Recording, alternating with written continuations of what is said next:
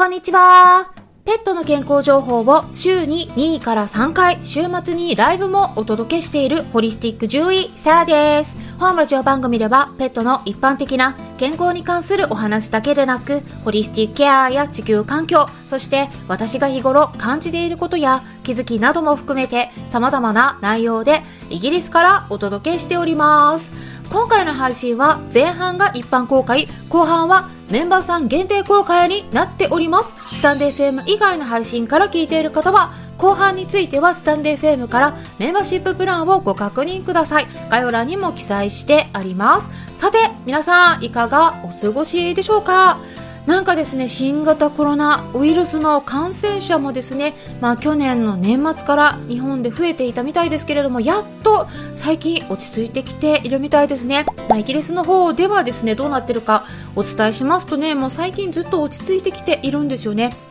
でなので全然ニュースとかにもね上がらないしマスクつけている人もほとんど見かけないような感じなのでね私がマスクつけて歩くとね逆に目立つような感じになっているんですが皆さんはマスクつけていますかね？まあ一応ねつけておくと安心だと思うんですけれども今回はねめちゃくちゃ久しぶりででワンちゃんのワクチンシーズンもねえまあ大体春に始まるのでちょっと早いかもしれないんですが再びワクチンについてちょっとダークな側面についてもお話ししていきたいと思います。で以前ですねオンラインでセミナーを開いた時にもお話ししていたことにもなるんですが皆さんはワクチンを打つ時にメーカーとかね種類とかきちんと確認していますか？うんこれねすごく重要なんですよ。なのでワクチン打つのであればきちんと確認した方がいいですね。選んだ方がいいです。うんなぜかっていうとね、まあ、製薬会社によってでその商品によって効果がかなり変わってくるからなんですね。まあ、新型コロナウイルスが蔓延した時はワクチンに対しての関心がすごくね高まったし mRNA のワクチンっていうのも最近使われるようになったワクチンの新しいタイプだっていうこともあって、まあ、本当にね危険性がないのかっていった話題も出てたし、まあ、そういったことで調べるような方も多かったと思うんですがこれねワンちゃん猫ちゃん用のワクチンでも同じことが言えるんですね。うん、つまりワクチンの種類とかメーカーによって副作用の出やすさとか期待される効果とかも変わってくるので、ぜひそのあたりチェックしていただいた方がいいよっていうのをね、お伝えしていきたいんです。で、私がセミナーを開いた時に参加してくださってたリスナーさんはね、えー、ワクチンを受けられる場合は、このリストもね、お渡ししてたので、今一度改めてね、確認していただければと思うんですが、今回お話ししていきたいのは、まあ、ちょっとね、注意した方がいいワクチンがあるんだよっていうことなんですね。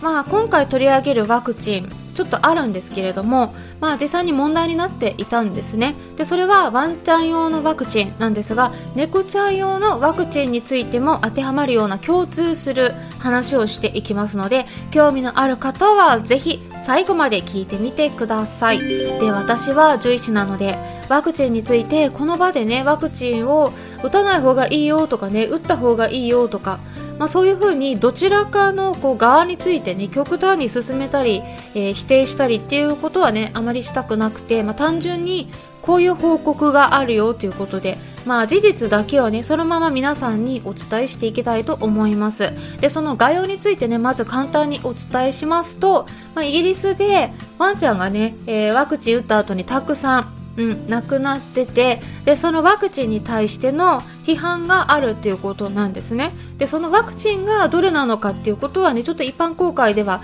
やっぱり名前を挙げるっていうのはしづらいので、まあ、後半にメンバーさん限定でお届けしていきたいと思います。でそれからですね今週末ライブ2連続ありますよ。2月4日土曜日の夜8時20分からスタンレー FM で一般公開のライブを開催します。はい。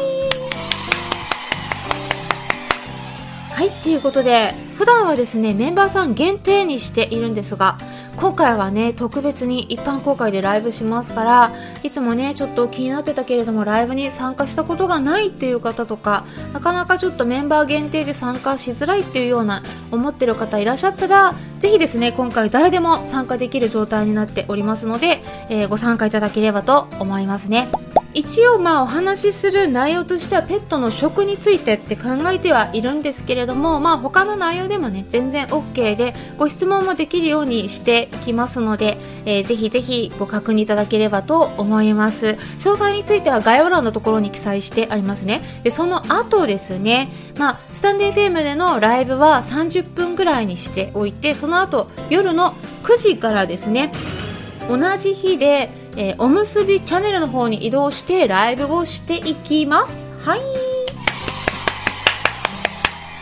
はい、ということで、で、このおむすびチャンネルの方ではですね、何でも相談会っていうのでね、まあ、こちらではペットの健康に限らず、もちろんね、健康についてもいろいろお話ししてきてるんですけれども、まあ、人間の健康とかあと栄養とか食事そして、えイギリス事情についてとか英語学習とかあとは投資についてね、え最近ちょっと興味を持っていらっしゃる方もいるっていうことなので、まあ、そのあたりあとは SNS 活動の悩みとか、まあ、何でもですね、えご質問に回答していきますので興味のある方はぜひぜひおむすびチャンネルの方もチェックしていただければと思います。こちらはね会員限定になりますので、え最初に会員登録しないと中のプラットフォームの状態をよくね見ることができないんですね。なので、えー、登録する必要があるんですけれども、うん、今ね実はね結構限定されておりましてえー、招待コードを持っている人しか登録もできない状態に なってるんですね。なので、えー、興味持ってる方いらっしゃったらですね